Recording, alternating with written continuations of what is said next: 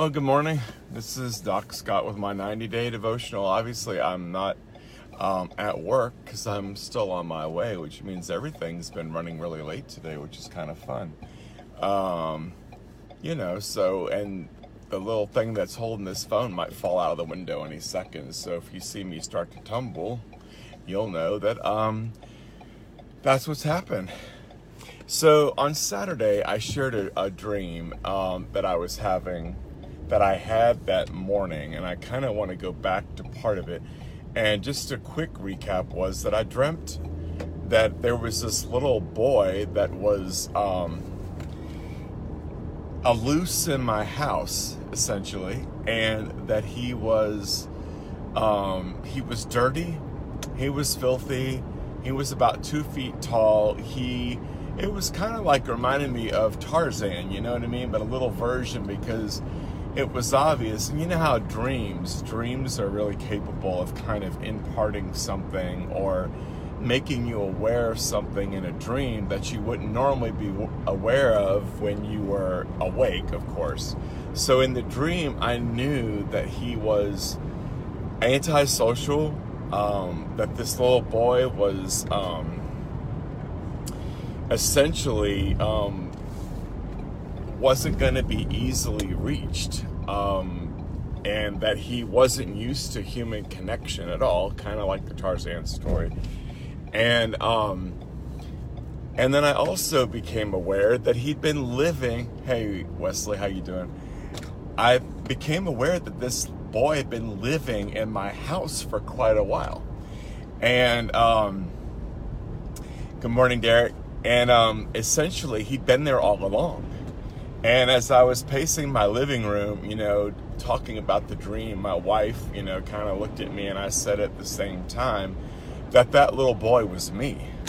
And that was startling because um, I realized that, that the boy was an orphan, that he essentially was some part of me that I had never fully integrated. And um, at any rate, and he had been living off of the refuse in the house. Like, in other words, he reminded me of the story I heard in fifth grade with the borrowers, where you got these little people under the floor, you know, come out at night and they borrow things in the house. And at one juncture, I was at the mall looking for ice cream for this kid, and um, we never could find it. It was kind of this elusive thing. And then I find him. Um, to my chagrin, over there eating um, essentially like somebody's dirty ice cream stick and part of what's left of it. And it was just it was just disgusting, but it was kind of reminiscent or indicative rather of what he was actually eating, like what he was living on. He was living on, you know, refuse.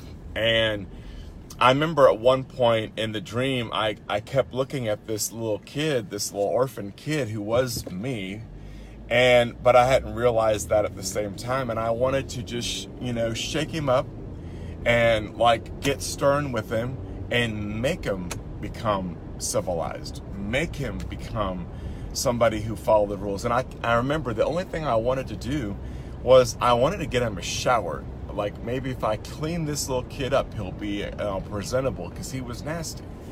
And the realization also in the dream was that I wasn't going to be able to do that. That essentially he wasn't going to allow it. And because he wasn't used to any kind of human, you know, connection.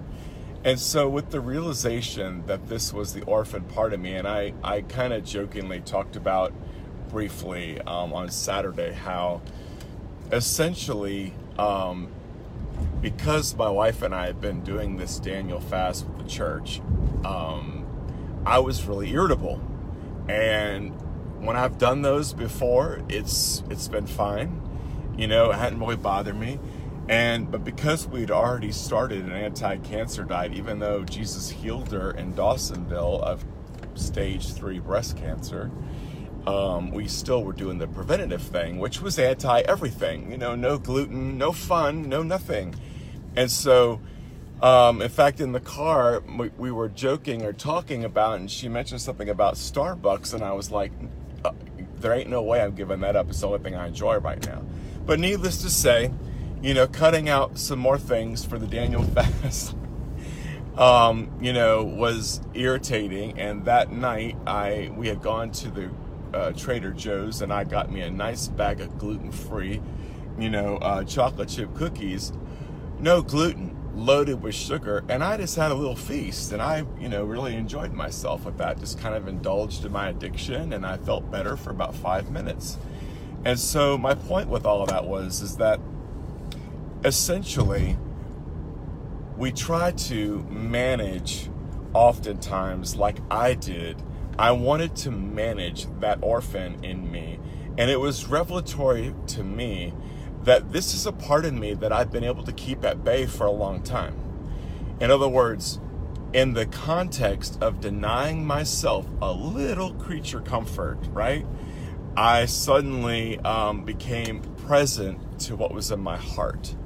And most people who know me as an extrovert wouldn't think that in that loneliness is something that I've had as a pang in my heart for my whole life. There's a place that never really gets satiated, and that I was I was finding myself like every day during this fast just wanting to bawl, and I thought, okay, what's going on?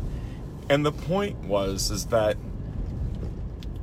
we're all pretty addicted, and if you don't think you are, well, that's how we deal with shame, right? We feed it. We feed it something, and then it becomes a cycle. Because I feel defective, because I feel like there's something inherently just wrong with me because of the things that I've experienced, the things, my, the sins that I've engaged in, and the things that were done to me, that becomes kind of a toxic place in my soul and it drives us to try to fill this aloneness i've always been one of those people who has a lot of has a hard time being alone um, and there's a difference between being alone and lonely i have a lot of anxiety if i'm by myself i don't like it. Um, it it's like this restlessness comes up in me and i don't know what to do and it makes me feel uncomfortable. You know, it's a, it's a painful kind of anxiety, and so you know I'm able to kind of keep things off because I'm sitting here thinking, okay, I'm doing this devotional on shame and breaking free from self-destructive cycles, and the reason that I put it off for three months was because I knew that I'd be living it out loud in front of people, and that I would. You can't enter into something with God in the mix that you're going to look at and address without becoming part of the equation yourself. It's like, in other words, everything that I'm going to be talking about giving away in any capacity is going to be something he's doing with me, and that's usually how it is with most things. But I want to talk about the management part this morning, the law. Here's what years of this whole construct called holiness has done, I think, to the church. Holiness, God is holy. Yes, He is. But we have not seen holiness or a desire. We have not approached our passion leading us into a place of, of holiness because of the kindness of God moving us there. As instead, we've looked at holiness as a construct that we put on people. It's a it's a rule. It's this huge thing that we put on people that says essentially, you know, you need to clean up, get right, fly right before God um, can have anything to do with you. And what we've done is we've perpetuated shame and we've perpetuated religious shame. So, what happens when people have life dominating issues. What happens when people struggle with things that they have a hard time pulling themselves out of? And in our culture today, let's just face it, we could fill ourselves with everything around us and without any problem at all and um, and constantly be doing that. In fact, we do it. You know, we are so surrounded by input that we rarely have a moment where um, we are not being inundated with information. And not only information, but with input, right? We're bombarded. You can't you can't do anything without being bombarded all the time. There's a constant demand. And so we live in a place of distraction, constant and ongoing distraction. And so, how do we um, ever find a place where God can actually access something in our heart? And I'll tell you how this orphan spirit that's in us is connected to the law. Every part of us wants to, what the orphan spirit, what the orphan in us, what that little boy longed for was intimacy and connection. We were made for connection. We were made for um, to live in God's presence as presence-oriented creatures. We were made to to be filled with His presence.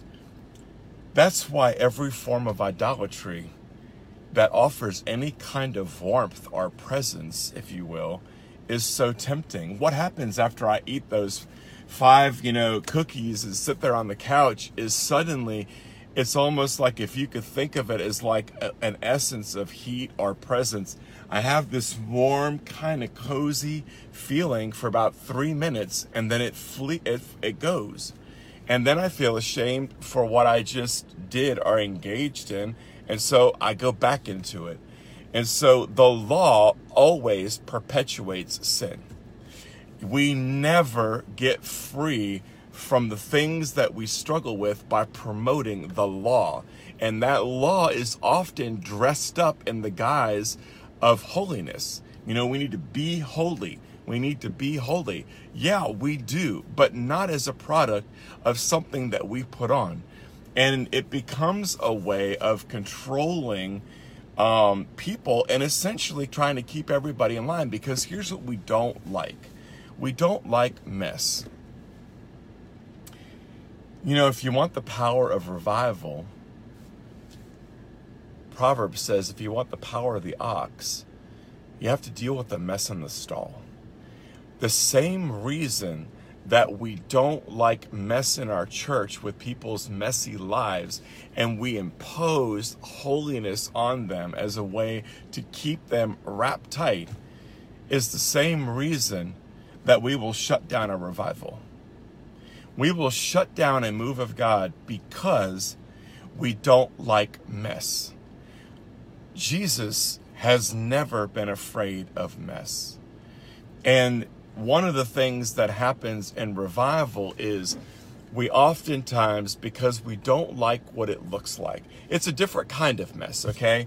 We don't like the mess of addiction. But we also don't like people acting weird in church. Let's just, you know, honestly. And so what happens a lot of times in revival, and this is the place I think we just need to be really aware, is that we will perpetuate and move people into shame the minute that we try to clamp down on what their interaction with the Holy Spirit looks like. We don't like mess, it makes us uncomfortable. But here's the thing. I remember back in the Toronto Airport Vineyard um, movement, the Toronto revival, one of the things that um, would get said at the front of the pulpit a lot of times was because people were manifesting in all kind of ways, right? I mean, ways that were really interesting, like bird sounds and dogs and whatever, you know, barking and whatnot. I hate when that happens in church. Just kidding. Here's what, what they would say out of what we see in the manifestation, is 70% of it might not be God. It might just be the way people manifest when they're encountering the presence of God. It's just like, it might just be that. But 30% of it is, and for the 30%, we're going to keep going. Because I'd rather have the activity of God in my life with mess See, that's part of what happens too. When we move towards having encounters with heaven and we move away from this cerebral law mented law mentality that, you know, basically we we just behave because we know the right thing to do and we're just trying to always get it right. When we move towards actually having encounters with Jesus, I wouldn't be surprised if they get messier. They're going to get messier. You cannot be in the presence of God and not have Him expose and kind of reveal and kind of sometimes we get really caught off guard because somebody gets involved in a spirit filled church and all of a sudden they're coming unglued.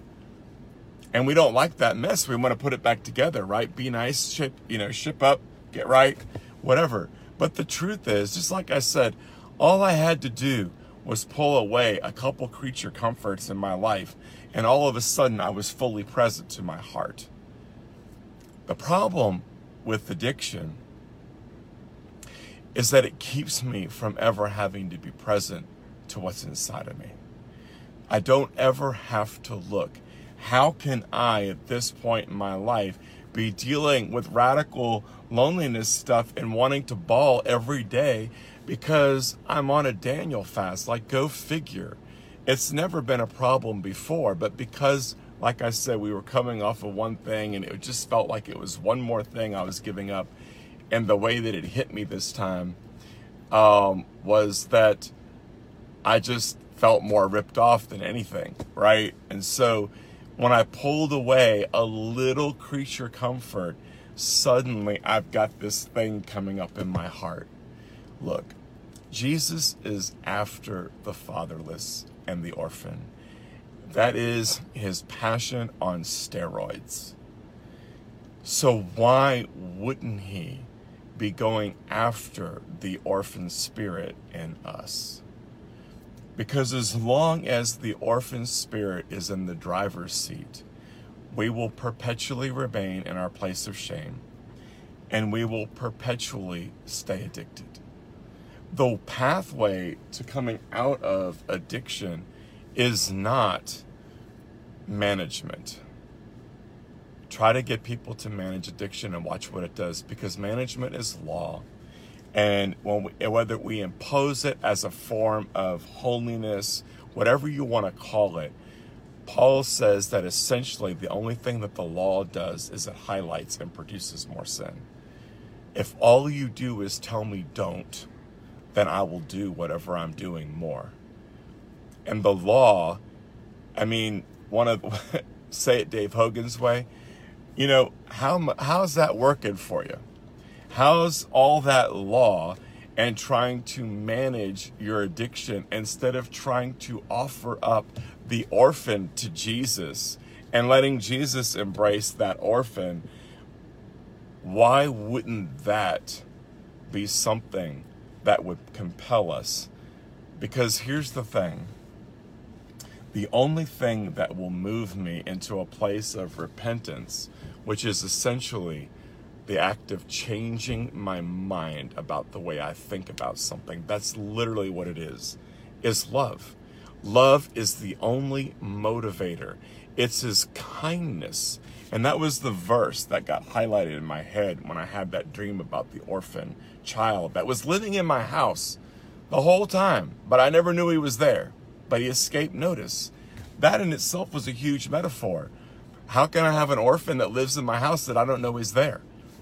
Because I've so addicted to food, to entertainment, to information, to social media, whatever it is. I'm so used to having every part of me filled with the presence of something created rather than the creator that I never have room to look at the orphan in me. Jesus is after that part of us. And my encouragement to us would be this, and here's my prayer Jesus, pull away. I just ask that you pull away some of our creature comforts. Jesus, I ask that you would bring us to a place that would expose us not in the way that the law exposes for punishment, but that would expose us to what we have in our heart. Father, you said the heart, Jeremiah said, the heart is deceitful above all things. How can I know it? That Jesus, I thank you that there isn't any darkness that isn't light to you. And there is no fear of in love. There is no fear and love. And you are, yes, Kim, you're right. Kindness and release were two words that we received for 2019. That's right. Kindness of God. We release the kindness of God. And we break the power of the law and its connection to shame in my own heart and over the hearts of those around us.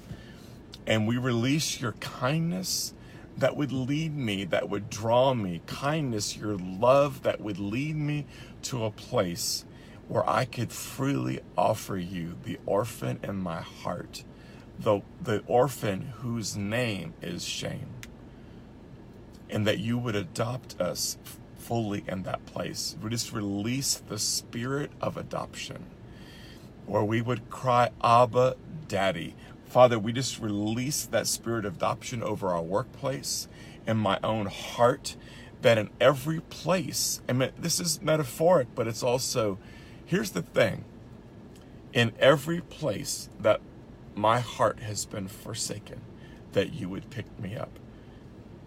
Sometimes we're fooled because we think when we look logically at everything in our past, we think, well, I had that, I had that. The issue isn't what you see rationally, it's what your heart perceived. And a heart perception is a childlike perception, and it's not the same as the adult. The quick example five year old Dad walks out. Adult says, "Boy, uh, Dad chased a skirt." Five-year-old says, "What's wrong with me that Daddy doesn't love me?" So, Father, everywhere that my heart has perceived that you have forsaken me, or an earthly parent has forsaken me, I ask that you would take me up, that you would adopt and and passionately go after every part of me that has felt orphaned and that lives from that poverty place of orphanhood. That I might be free in my ability to love. When I get free of shame, I'm free to love and I'm free to have intimacy. Shame keeps me from intimacy.